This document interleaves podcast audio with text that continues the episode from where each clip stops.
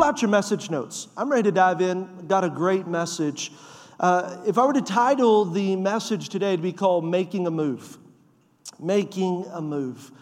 Uh, so many of us are faced with challenges, we're faced with obstacles in life uh, that are very difficult. Uh, they can be a little overwhelming. Some of them may not be very difficult, but they are challenges nonetheless, and we all walk through them. And so I want to talk about what do you do when you're facing obstacles in life. I mean, some of you, maybe you're a brand new dad or a brand new mom. I remember, uh, I've got four kids now. My oldest is 13. I remember when we had our son, Caden, up in Tyler, Texas. Uh, it's crazy, right? I mean, to drive a car, you got to take a test, you got to go to driving school. To have a baby, you ain't got to do nothing. Like you show up at the hospital, you have the baby. How many were scared to death? Like I'm like, you're trusting me with this baby that fits in the palm. What Caden fit in like three palms of hands, big baby, like nine something, eleven something, something like that. Wasn't nine, eleven? Good lord, not eleven, huh? Woo! They, uh, I remember though. You know, the only qualification for being a dad, you know what it was? Get a car seat in your car. I was it. Make sure you got a car seat and you take it home. I thought, good lord they don't know what they got into for trusting me to be a dad. Uh, and so you, maybe it's that. Maybe you're a new mom, dad, and you're thinking, man, I'm a little bit overwhelmed with the responsibilities. Maybe you're trying to start a business. Feel like God's put a business on the inside of you. Got lots of entrepreneurs that come here. And, and so you've started the process, but it's a little bit harder than just going to get a DBA, a doing business as. And so you, you find yourself a little bit frustrated in the process. Maybe you're trying to go back to school. You realize the importance and the value of an education. And so you, have got a family, you got a husband, you got kids, and, and you might be thinking about Anchor Bend College. Whatever it is, you're like, man, I'm going back to school. And you thought it was going to be a little bit easier than it's actually been. You're facing some challenges. Maybe you heard the series uh, that I shared on uh, about getting out of debt, the debt trap. And so you made a commitment. Look, honey, we're going to get out of debt, starting to sell things life's going well, and as soon as you made the commitment, your car breaks down. Anybody know what I'm talking about? The plumbing at your house not only goes out, but now has to be replaced. You made the commitment to get out of debt and you lose your job. You're like, oh, well, that, that figures. You know, I mean, there, there are these problems and these struggles and these challenges. Maybe you got health challenges. And you went to the doctor, and the doctor said, look, we can fix all this, but you're going to have to change your lifestyle. Uh, I don't know about you, but it's much easier taking a pill than changing a lifestyle. I'm like, look, just give me a pill, give me some. He said, no, no, no. You just got to change the way you eat. You got to add some exercise. There's, but if you change it, you can change your life. And so you find yourself a little bit overwhelmed, a little bit frustrated, some obstacles. It's not as easy as you thought. Maybe it's your marriage, trying to restore that relationship with your estranged spouse. And so you thought if I act this way, then they'll act that way. And it's been a lot harder than you thought. The point is, you're faced with a situation that seems a little bit impossible. That if God doesn't step in, I don't know if we can do this. Well, I want to encourage you this morning. There is a, a figure in the Bible that we're going to talk about that he has the same situation. His name is Jonathan, and he is facing some impossible odds. It's 1 Samuel chapter 14. This is where we're going to dive in today. If you got your Bibles, you can open up and go there with us, or you can always follow along in the screen on the screen. Uh, Jonathan is actually Saul's son. Now, let me give you a little bit of context if you're new to the faith, if you're new to Christianity. King Saul was the king over Israel, and they're in this skirmish with the Philistines. They're fighting the Philistines. All throughout Saul's reign, they would fight the Philistines. They're the enemy that never really goes away. They fight, they win, they fight, they lose constantly battling against their enemies of the Philistines. And so Saul and Jonathan and the army are camped out, and Jonathan is frustrated with his dad, the king, and he's frustrated with some of the soldiers. They're kind of chilling out beneath the pomegranate tree, and he's like, Man, we got to do something. And so Jonathan begins to make a bold move. He's not going to allow himself to be complacent. He actually does a commando style raid. Him and his armor bearer they run up the side of a cliff and uh, attack the Philistines. And his battle plan is, is a little bit God inspired and a little bit crazy. Anybody ever had one of those plans? Like, like God's a little bit of you and it's probably a whole lot of crazy. Uh, you, you find yourself in a good place because this is where Jonathan found himself. And I'm going to read through, there's, there's quite a few verses. I'd like to just read it all, and then I'm going to give you some thoughts about this text that I think will bless you. Verse uh, 1, or verse 6 says, Jonathan said to his young armor bearer, Come, let's go over to the outposts of those uncircumcised men. Perhaps, everybody say perhaps. Now, I do want to warn you if you're new to Anchor Bend, if you engage in amen and get involved, I preach a lot quicker. I'm just telling you. So the Lord will act on our behalf. Nothing can hinder the Lord from saving, whether by many or by few. Do all that you have in mind, the armor bearer said. Go ahead, I'm with you, heart and soul. Jonathan said, Come on then. We'll cross over towards them and let them see us. If they say to us, Wait there until we come to you, we will stay where we are and not go up to them. But here's the crazy if they say, Come up to us, we will climb up because that is our signal that the Lord has given them into our hands. So both of them showed themselves to the Philistine outpost. Look, said the Philistines, the Hebrews are crawling out of their holes that they were hiding in. The men of the outpost shouted to Jonathan and the armor bearer, Come up to us, and we'll teach you a lesson. So Jonathan said to the armor bearer, Climb up after me. The Lord has given them into our hands. Jonathan climbs up using his hands and feet. With his armor bearer right behind him, the Philistines fell before Jonathan, and his armor bearer followed and killed behind him. In that first attack, Jonathan and the armor bearer killed some 20 men in an area about half an acre. And then verse 15 says, Then panic struck the whole army, those in the camp and field, and those in the outposts and the raiding parties. The ground shook. So here the Lord brought an earthquake. It was really a supernatural earthquake, and it caused panic to the armies of the Philistine. Let me just pray over us. Father, we thank you for today. Lord, I pray you bless the reading of your word. Holy Spirit, I'm asking you to illuminate in our heart what you want to speak to us. Let your anointing saturate this place, destroy the yoke. And Father, use my words to minister life to your people. In Jesus' name. And everyone said, Amen. So this is the story of Jonathan. I mean, a little bit crazy, a little bit God inspired. Him and his armor bearer, they're going up, and he was tired of being complacent. He was tired of sitting still. I mean, think about this. What would have happened if he would have stayed at the camp? Which is what would have been safe, right? His dad was there, the soldiers who would protect him were there. They were, though, in this camp as being safe, they were complacent. They were comfortable. They were allowing themselves to not take advantage of an opportunity that God would bring through Jonathan. And so this holy discontentment came from God. Isn't it amazing how God will cause you to be discontent when others are satisfied? When others are happy with being still and right where they're at and not moving forward in life, you begin to wrestle and you say, God, I'm not really satisfied with this. I think there's more. I think that you've got something greater for me. And we see that here with Jonathan. He begins to take a risk. He takes a leap of faith. And because of this risk, because of this step of faith, God brings victory not only to Jonathan and the armor bearer, but actually to the entire nation of Israel. And so for us, we recognize life is full of battles. Life has these fights that we go through and this time of wrestling when life is tough. Sometimes we have big battles, sometimes we have small battles. Sometimes we have easy battles, sometimes we have hard battles. But nonetheless, we find ourselves fighting these battles through life. And what I've learned is that life has a way of beating us up. Life has a way of causing us to become cautious when at times we should be daring and risky. Life has a way of causing us to remain complacent because it's comfortable. And we got to ask ourselves God, are you asking me to take a risk? God, are you asking me to take a step of faith in my life?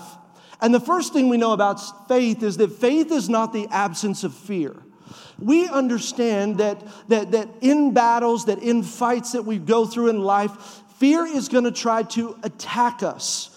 And the, the, the fallacy of the Christian walk is that if I have faith, I'll never experience fear. That's absolutely false, absolutely wrong. I remember that I used to quote that verse of scripture God has not given me a spirit of fear, but of power, love, and of a sound mind and self discipline. And the whole time I would say, God, I expect the fear to go. However, the fear never left. What I realized was God said, I want you to do it afraid. I'm not asking you to make the fear go before I move. What I'm saying, God, is I'm going to move even though I experience fear. You got to learn to do it afraid. That's what faith does. Because when you're afraid, you will stay still, you will stay paralyzed, you will remain comfortable in defeat when God wants you to move forward in victory. In, in verse 6, I love what it says Jonathan said, Perhaps, perhaps. Everybody say, Perhaps. Perhaps the Lord will act on our behalf. And there's a lot of things that can be said about perhaps because perhaps really means maybe. Maybe the Lord will act on our behalf. May, maybe God will do what, what I think God will do. Possibly, God will do what we believe God is going to do for us. But faith never has any guarantees. And, and that's what we have to understand. There's not a guarantee that when you step out in faith, God's going to do exactly what you're believing for Him to do. Because sometimes what we call victory is not what God calls victory at all. God allows us to go through what He wants us to go through, not necessarily what we want. So we got to understand there's no guarantee. There's the paradox of faith. There's this promise that we're believing God for, but there's also this perhaps, and both of them coexist. You know, perhaps things could go well, but perhaps things could go really bad. Come on, somebody, you know what I'm talking about. It's like, it may not go so well. See, I know God can, I believe God can, but even if God doesn't, I still believe. I know God can, I believe God can, but even if God doesn't, I still believe. We see this all throughout the Bible. The story of the three Hebrew boys, if you're new to faith, it's found in Daniel. It's one of my favorite passages of Scripture. Shadrach, Meshach, and Abednego, they were taken by Nebuchadnezzar to Babylon. And so here we have these men standing up for their faith in a culture that is hostile to God.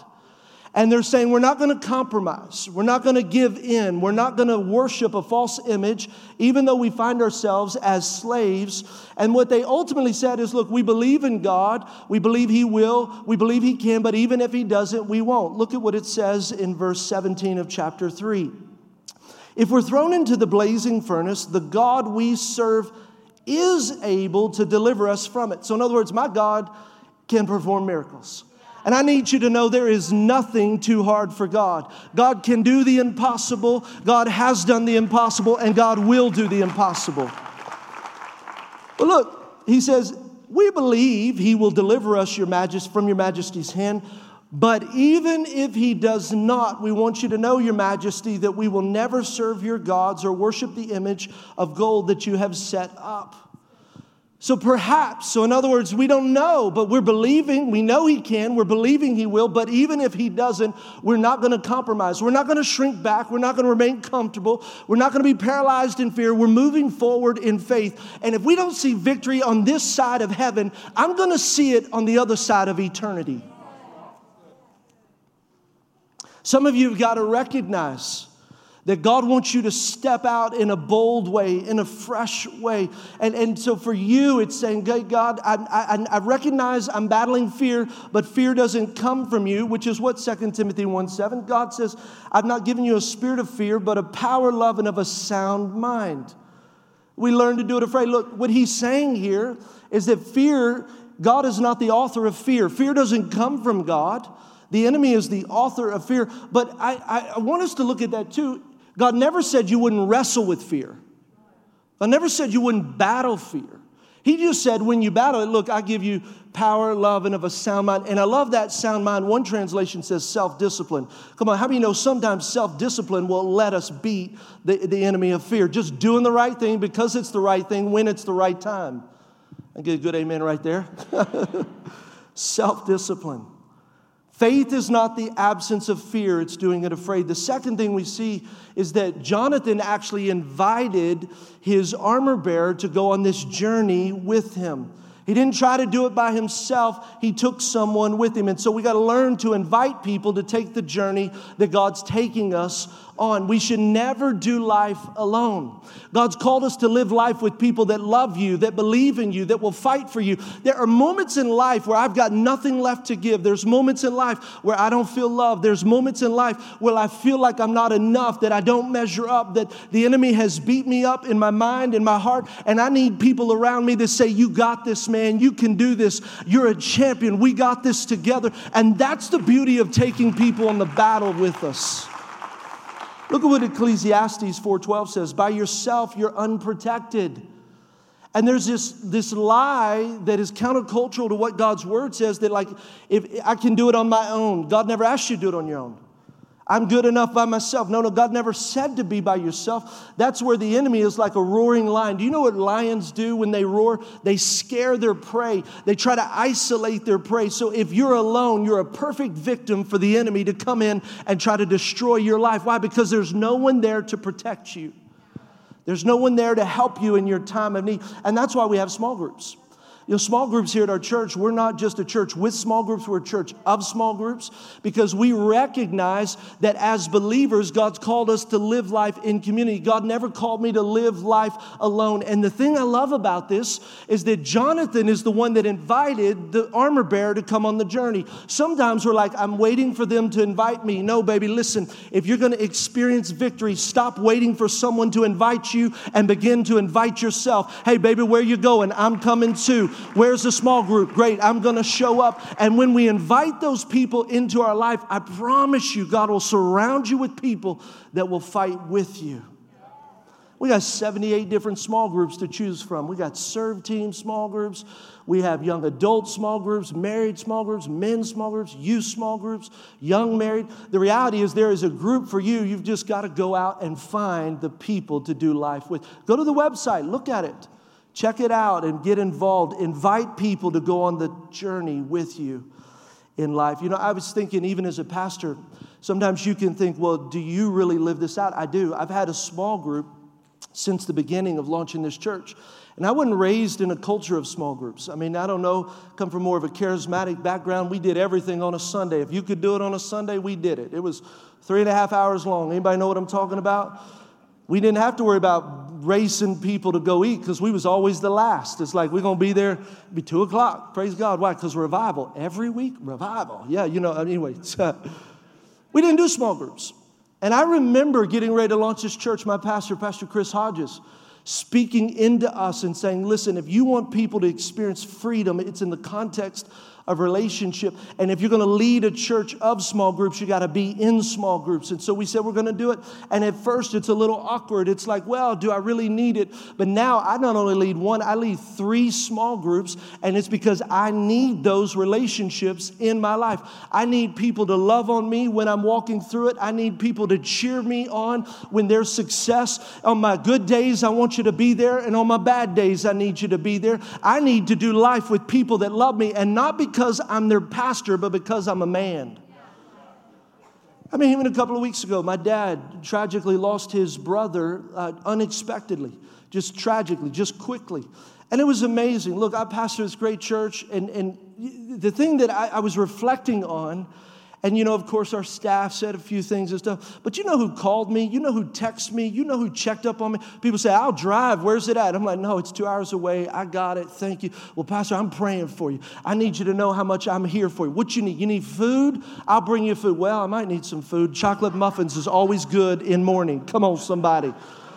I mean, but do you realize it wasn't, it wasn't the church at large. And the truth is, it's not your responsibility at large. It's the responsibility of the group that I live life with. And every one of them, Pastor, I'm here for you. Pastor, I got you. What you need. And this is what I know. Some of you come week in and week out to this church, and we've got a large church. Things are going good, but you feel isolated and alone. The question is, who have you invited on your journey of life? That's your support system. It's a lifeline that God's given us. The third thing we see is keep your focus on God. So interesting here that they didn't focus on what they didn't have. And I realize, and you, I hope, realize you will never have enough to do what God's asking you to do on your own. Like if you did, it wouldn't be a God sized dream. If you did, it wouldn't be a God sized miracle. You could just go and do it without God. You'll never have enough. And for them, they knew they didn't have enough, and they knew that their victory was going to come through God alone. Look at verse 6. Nothing can hinder the Lord from saving, whether by many or by few. So, God, you want to use a lot? You'll do that. You want to use few? You'll do that. Nothing can stop you. And then verse 12, I love it. Climb up after me the Lord has given them into the hands of Israel. Now, I love this because this is after the Lord has proven what he said. His test was if they call us up. And so I love it because the Lord has affirmed this plan. The Lord has affirmed what He wants to do in His life. And so now we see Him saying, Look, I'm going to focus on the victory being from you, not on what I don't have. If you go and read this story, what you may not know is that the army of Israel doesn't even have swords. So the Philistines took away all the blacksmiths. And so if the Israelites were going to get something of iron, they actually had to go into the Philistine camps, which is pretty unusual, and go to another enemy city to get the ironwork that they needed because they didn't want the Israelites to forge weapons to fight against them. And you don't read that in this text, but when you recognize that, there's only two people that have swords it's Jonathan and Saul. So think about this crazy friend, this armor bearer. He's like, I'm gonna go fight. They got swords and all the weapons. How you gonna fight them? I don't know, but God's gonna bring the victory. Doesn't that cause you to recognize their faith in God even more? They didn't even have the tools to fight a proper battle, but they knew because God had affirmed it, they were gonna go up and beat the enemy because of God's strength, not because of what they had. We got to recognize that you'll never have everything that you think you need. So I hear people say, I can't do it. I can't start a business. Why? Because I don't have money. Well, do you have any money? Use what you have.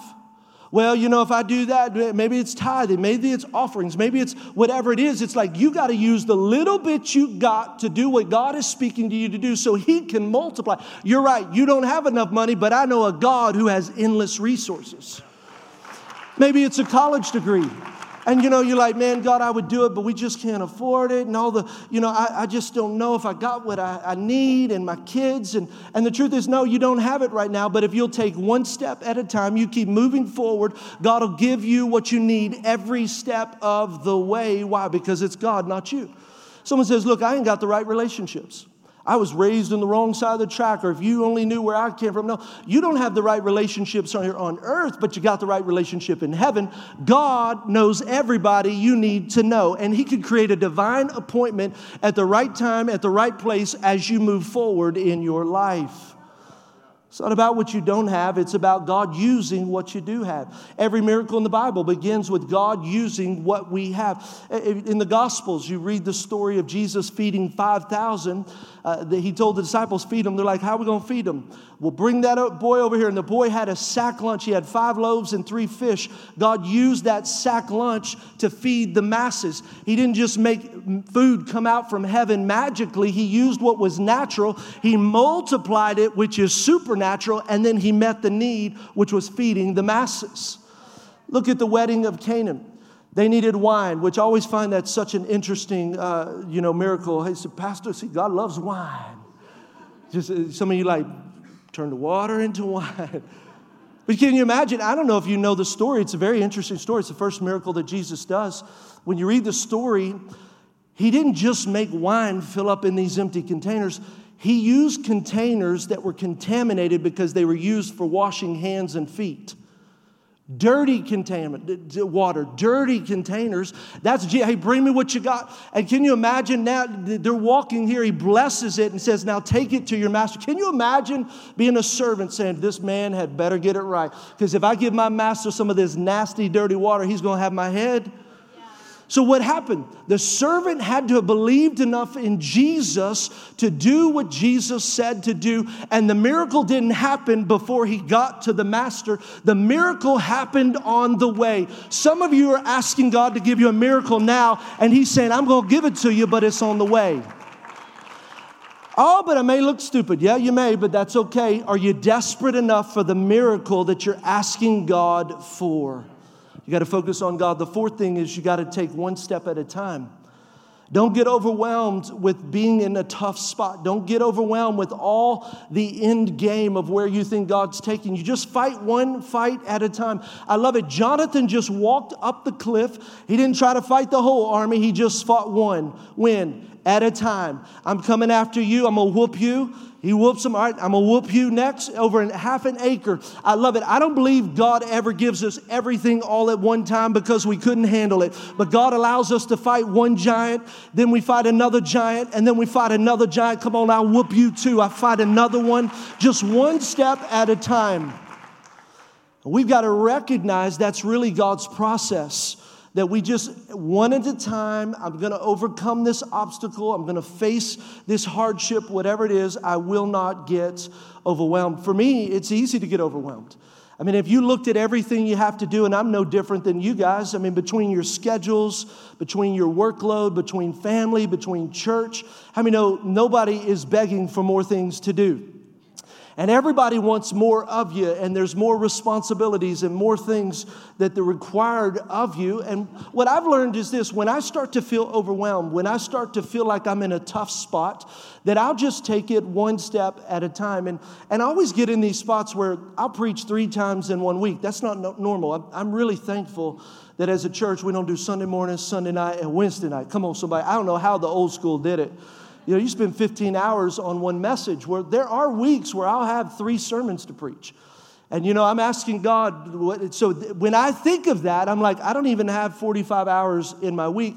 Oh, oh, and that's the week that sister so and so's uncle died that they've asked me to do the funeral. Oh, and that's the same week that a year ago someone asked me to do the wedding. And that's the same week that my son has a massive football game that I can't miss. Dad, this is the one. And I promised him three weeks ago. It all happens in that same week. Oh, and then we got family counseling. You know, you can't miss no family counseling. I mean, you know what I'm talking about? It's like if anything could be added to my schedule, it was. And it's almost like the enemy's like, see, you can't do it. You, are going to bomb that message. You're not going to do good here. You'll never be effective. And what I've learned is God just tells me, just get to the next thing. What's the first thing I've got to get to? I'm going to prepare for that. I get to that. What's the next thing? What's the next thing? I don't have to get overwhelmed or exhausted. And so, what I also learned, and, and I really think I learned this in college uh, you know, college is a very interesting thing. I don't know that I use anything that I learned in college, but it was good. Uh, if I do, I just don't remember, um, which is probably not good anyway. But it's a great discipline. The thing that I probably walked away with the most in college is this half the battle is just not quitting. I mean, how many of you went to college and it's like you it's like the day before you can drop and that's the day that you took a quiz and you made a 58 on that quiz and that quiz is setting the pace for the rest of the year and the teacher you're like I don't like him. I don't think he likes me. No, I'm sure he doesn't like me because that grade is not representative of my work style. I mean, you know, it's just, and so the, the, the, the, tendency is, okay, if I drop this class now, it won't go against me. Anybody know what I'm talking? It's that drop date. And I was just, it was like every attack was to get me to stop. And I said, no, no, I'm not going to drop. And then I think I'm going to fail, but it's like, no, I'm not going to fail. I work hard, I study, I end up making a B plus, a C minus. I'm like, praise God, half the battle's just not quitting. The same thing is in life. Half the battle's just not quitting. Don't allow the enemy to cause you to say, I can't. Think about it. That's the words that I, I try to never say out of my mouth. I can't. Have you ever said, I can't, I can't take it no more? Oh, really? Like, what, what are you going to do? I can't handle them kids no more. Okay, we going to kill him? I can't handle him no more. I will kill him. I can't take my boss giving me one more thing. Well, I thought the Bible said that we work for the Lord, not for people. So my boss isn't giving me anything that's not allowed by God. And so, what we do is we get into this mentality of I can't, and then you begin to create a world of reality that you live in, and you're right, you can't. That's why you got fired. You can't. That's why your kids turned away from God. You can't, and you begin to list it out. But it had nothing to do with the devil, and that's the challenge. I think the devil gets way too much credit. Like he whooped me up, he beat my family up. No, he beat me up in my job. No, baby, you used your mouth to curse what God was trying to bless. He never said you can't, he said, I can do all things through Christ Christ who strengthens me according to Philippians 4:13. And I've been real careful, just guard my mouth. When I start to feel overwhelmed or I can't, no, I can do it. Not in my own strength. I can do all things through Christ who strengthens me. That God, this victory doesn't come in my strength, it doesn't come in my wisdom, it doesn't come in my ability, it comes in you and your power and your grace and your strength anyway. And so I'm asking you, God, give me grace. I'll do it all the time. God, I need your strength. God, I'm tired. I'll go to bed and I'm like, I just need to be refreshed. And man, the right word at the right time, the right situation. Why? Because we can. The fifth thing is this after taking one step at a time, you got to know faith requires us to go all in. Faith is risky. It really is. I mean, when Jonathan and the armor bearer go to fight the enemy, you have to recognize it could have cost them their life. I mean, they're not just playing games like it's like if God doesn't come through, we're going to die. And I love that about the armor bearer, right? He's like a ride or die friend. He's like, You die, I die, let's die. And they're going up there to fight the enemy and recognizing that we've got to be all in with God's plan. I think for us, we get confused and frustrated when we vacillate between God's plan and our plan. And that's the challenge. We say, God, this plan doesn't work. And God's like, but you never fully committed to it. You always had a backup plan. Look at Jonathan and the armor. They didn't have a backup plan. They didn't have a plan B. They didn't have the cavalry. They didn't have somebody coming in to rescue them. It was like either this is going to work or it's not. And some of you have got to commit your life 100%. I'm not looking back. There's no plan B. There's no other option. God, I'm moving forward in faith in what you have called me to do. And you got to recognize it, it could cost you relationships. Some of you are holding on to friendships with people that are pulling you back into the world. You're saying, well, listen, man, I want to witness to them. Yeah, but if they keep pulling you back into the world, you got to let them go. You're not their Savior. God will send someone to minister to them. He needs you to be healthy. So it may cost you your relationship, it may cost you money.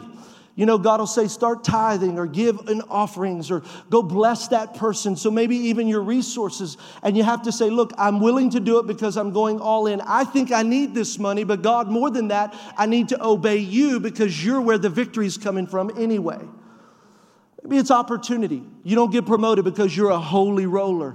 You're that radical Christian. I, you know, for me, that's a compliment. I, I, didn't know Christianity was supposed to be anything other than radical. Sold out, on fire, 100% committed to Christ my whole life. And I think if we could raise up our lives and our families and our churches to be radical Christians, sold out, no compromise, all in, saying, God, we're all in to what you want to do. I think the world is desperate, not for Christians that play church, but Christians that'll be the church. Might cost you your reputation. And this is what I've learned you can't build God's reputation if you're trying to save yours. You just got to say, God, it's, and, and you have to know this too. You think when you're doing God's work, people are going to love you. That's when the haters come out. Reverend Taylor Swift, the hater hates going to hate, hate, hate. Come on, somebody. They just don't come out. And it's people that you love and people that you thought you needed and you just have to say, Look, it doesn't matter, God, I need you more. God, you've asked me to walk this out, and I'm not going to let someone's opinions, someone's words derail me from what you're speaking to me. You got to go all in. I remember launching this church, and you know, we have so many new people uh, just through the years that, that don't even know the story. We, we launched a church uh, in 2013, was our first service, but Phyllis and I were on staff with Pastor Randy Clark over at Triumph in Stafford, Texas. We grew up under Pastor Randy. He's now pastoring in Nederland and Beaumont. Uh, but I remember moving here, and he asked us to come and be a part of his church plant. And I had no idea I'd be a pastor, no desire to be a pastor. I was in full time ministry, traveling and raising up leaders in a ministry up in Tyler, Texas, and moved here in 2008. And four years later, God did something inside of my heart.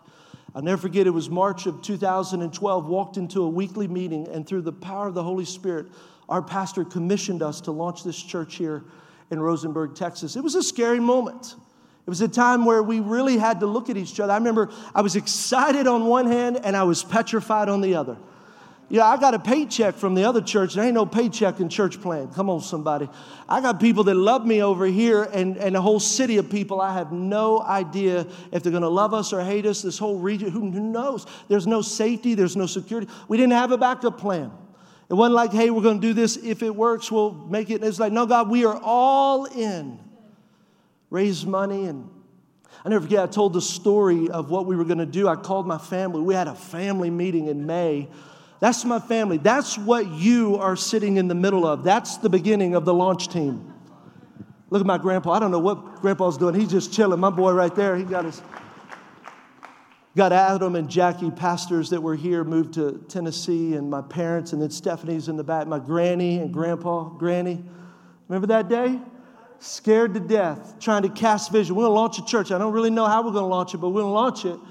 And then my brother Steve and Stephanie, my older brother, and I remember just sharing the vision. And it's an amazing launch team. Uh, the only problem was none of them lived in the city.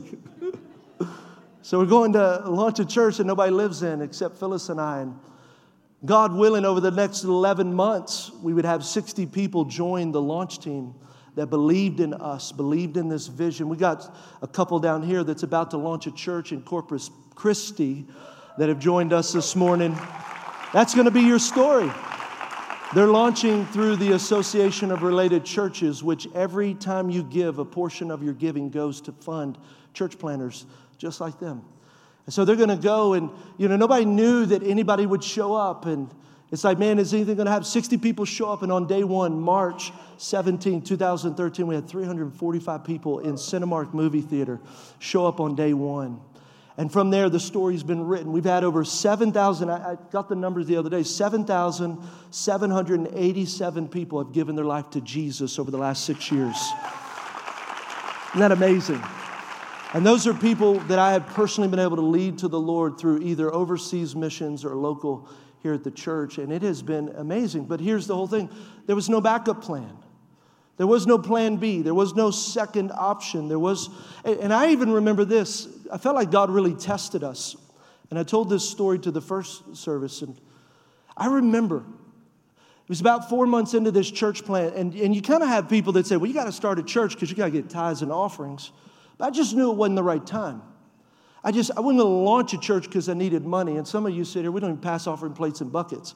We just raise up disciples that give and God moves. And Back then, the same thing. We never passed a bucket or a plate, didn't pass a hat. We had a giving center in my living room.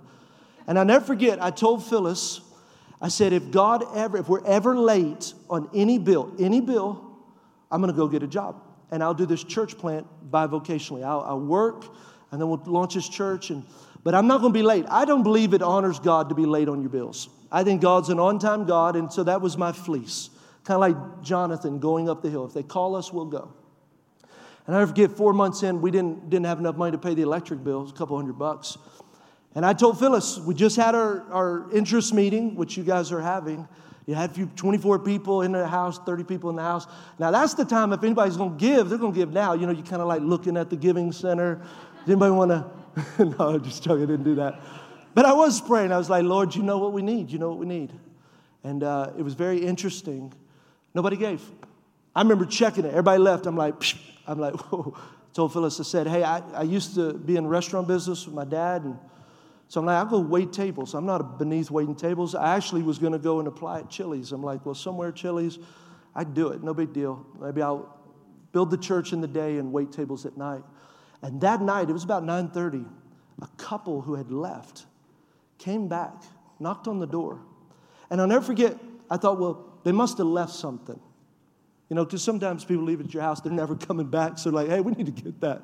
We're never come back. They didn't say that. No. They knocked on the door and I said, hey, uh, hey, how you doing? And they said, oh, we're doing good. We just, we just want you to know something. You're our pastor. This is our church. And here's our tithes. And it was the exact amount that we needed to pay our bill. And I'll never forget how much God moved in my heart. Because it was an affirmation. It was like, God, okay, you called us. And from that moment, I remember coming back with tears in my eyes with Phyllis. And from that moment on, we never struggled with not one of our bills ever being paid. on time. It was like something broke, something God, and, and this is what we understand for us. That is the same thing God wants to do. The miracle in your life to move you forward past that obstacle, God wants to bring it to pass, but it's your move. It's your move. That's the last thing. It's your move. Nobody else can do it but you. Nobody else can charge the hill but you. And sometimes what happens is we want God to do it supernaturally. We want God to, how many have ever said, Oh, God, why don't you? God, I wish you would. And, and this is the reality. Every miracle in the Bible is God doing supernatural after people do what's natural. So, in other words, what? You do your part and God will do his part. And so we get trapped and paralyzed by fear. We get trapped and paralyzed because we're overwhelmed. And God's saying, Look, if you'll just move forward, I'll move forward with you. If you just take this hill, I'll take care of those people that are charging you, the enemy that's trying to destroy you, because I'm not going to let the devil steal, kill, and destroy. I'm going to bring life, and it's going to be supernatural. Let me say it like this Your miracle is on the other side of obedience. It's on the other side. Just think about that. My miracle. Whatever I've been asking God for, whatever it is that I've been believing God for, Pastor, what are you saying? I'm telling you that it's on the other side of obedience. And that's the challenge, right? I mean, God didn't audibly tell me. It's very interesting with the church plant, every area of my life, anything we've done. God has never spoken to me audibly. And I know, I know that some of you think I have a bat line to God. Like, hey, God, what's up? Yeah, absolutely. I'll share on that. Absolutely. Oh, yeah, we'll buy the Dream Center. Absolutely. We'll launch the church. I know it because there's this, there's this, this, it's kind of like when you look at it, it's, it's, it's this movie esque thing like, well, that's pastor. I mean, God speaks profoundly to pastor. You know, sometimes it's a nudge. I've told Phyllis many times, hey, I think this is God. I've told our staff, I think this is God, like, like, but this is what I know. I would rather miss God moving forward than miss God standing still. I would rather go forward and say, God, I believe you will. I believe you can, but even if you don't, that's okay. And it's the whispers. It's the so so you're not going to hear God if you're not listening for God. And some of you think, I can't hear from God. No, no, you can. What I've learned to, because I'm pretty stubborn, is that when I can't hear God speak anymore, it's because I didn't do the last thing He spoke to me. Why is God going to continue to talk to me when I didn't do what He told me to begin with? Oh, well, the heavens have gotten silent. Well, did you do what He asked you to do? We go back. That's repentance. God, I'm sorry I didn't. Forgive me. I'll go back and do it. Speak to me. And I believe that's where we're at this morning. Some of you, it's just, God, forgive me. God, I didn't do what you asked. And sometimes the opportunity's gone, like it's never to come back. But you just say, God, I recognize, I repent, give me another opportunity, and I'll make you famous. And I just want to pray over us this morning as we close that each and every one of you would experience victory in your life. That God would do what only He can do. And on this Father's Day, men, you're champions. You can feel a little overwhelmed and you're not where you wanted to be. Hey, you're not alone. I've looked many times in my life. I'm not where I thought I would be. I'm not the dad I thought I would be. I'm not the husband I wanted to be. I'm not the, the pastor that I thought I would be. I mean, you can just look at it. Listen, guys, the reality is nobody's perfect. But what I do promise is this that from this day forward, I'm going to get better. Here's my goal for everyone. And you ask my staff, I tell them all the time I just want to be 1% better today than I was yesterday. Just 1%. I can't do 10. Some of you can do it. I can't. Can't really do five all the time. But if I could just be 1%, just, just let me be a little better. Father, I pray over each person in this place. Lord, victory in their life. God, help them. Lord, I pray over the men that you brought men here today that needed to hear this. That God, you have moved in their heart. Holy Spirit, you spoke to them through your word. You deposited something inside, and God, I'm asking not to let anything steal it. Faith began to arise. I, I could feel faith in this room, I could just feel it. God, that they could charge the mountain, not only while they're sitting here, but when they're living it out outside these four walls. And Lord, I'm asking you, speak. Your servants are listening. That God, nobody has this direct bat line to you, but we do have the Holy Spirit on the inside of us. That's all you on the inside. So, Holy Spirit, would you just speak to us? This is where you begin to make it personal. I'm going to give us just a little bit of space. And can you just begin to talk to God? Can you just tell Him, God, whatever He's placed on your heart in this moment, this is where you just begin to respond and just. Some of you need to repent. Some of you need to make declarations. Some of you, I, I don't know what it is, but you, you do. Just begin right now. Just talk to God. Come on, tell him.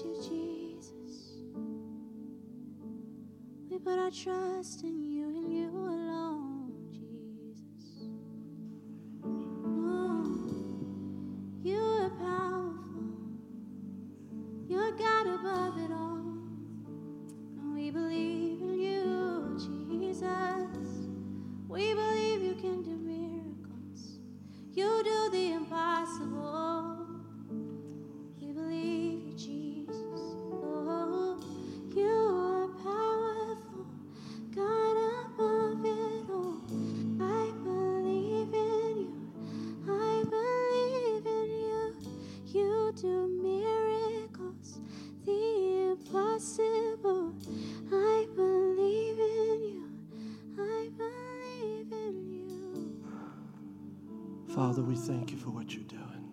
Keep your head bowed and your eyes closed. There's some of you here. The presence of God is in this place, and I sense the Holy Spirit is dealing with you individually. And, but there are some here that you don't have a relationship with God. You've never surrendered your life to Him. You've never made Jesus the Lord and Savior of your life. And I love what Romans 10 9 and 10 says that if we confess with our mouth Jesus is Lord and believe in our hearts that God raised him from the dead, the Bible says you will be saved. That's why we say it's the gift of salvation. Someone says, Well, what am I saved from? Well, the Bible also talks about the wages of sin is death. And when he's talking there, when you sin, you don't die physically, not most of the time. It's a relational death, it's a spiritual death. You're separated from God. Our sin separates us from God which is why we understand Jesus came to this earth, all God, all man, lived a sinless life, and then willingly gave his life away. They crucified him on the cross. He was buried, and the Bible says three days later, the power of God resurrected him, and it's that resurrection life that lives on the inside of us when we receive Jesus, when we confess him as Lord that's the beauty of it. And you can't work for it. You can't earn it. You can't deserve it. In fact, none of us earn it. None of us deserve it. We all deserve death and hell. But a loving God sent his son so that we could receive this free gift, not of works, so nobody could boast, but it's by grace through faith. And so I'm going to lead you in a prayer. I'm going to pray a prayer of surrender. And if that's you, the presence of God is really in this place. You just heads bowed, eyes closed. Nobody's looking around, but you say, Pastor, I'm ready to surrender my life to Him. Maybe you just raise your hand just as an act of surrender. Just raise it up high. I just want to see you right here, right now. I'm ready to surrender my life. Yes, yes. Just give you another second. Anybody else? Anybody else? I want to pray this prayer together. Let's pray. Say, Jesus, I surrender everything to you. I'm a sinner. Save me. I believe that you died and rose again. I'm asking you to forgive me. Wash away my sins. Fill me with the Holy Spirit. Give me new life. Right now, I receive a fresh start in Jesus' name. Everyone said, Come on, worship God this morning.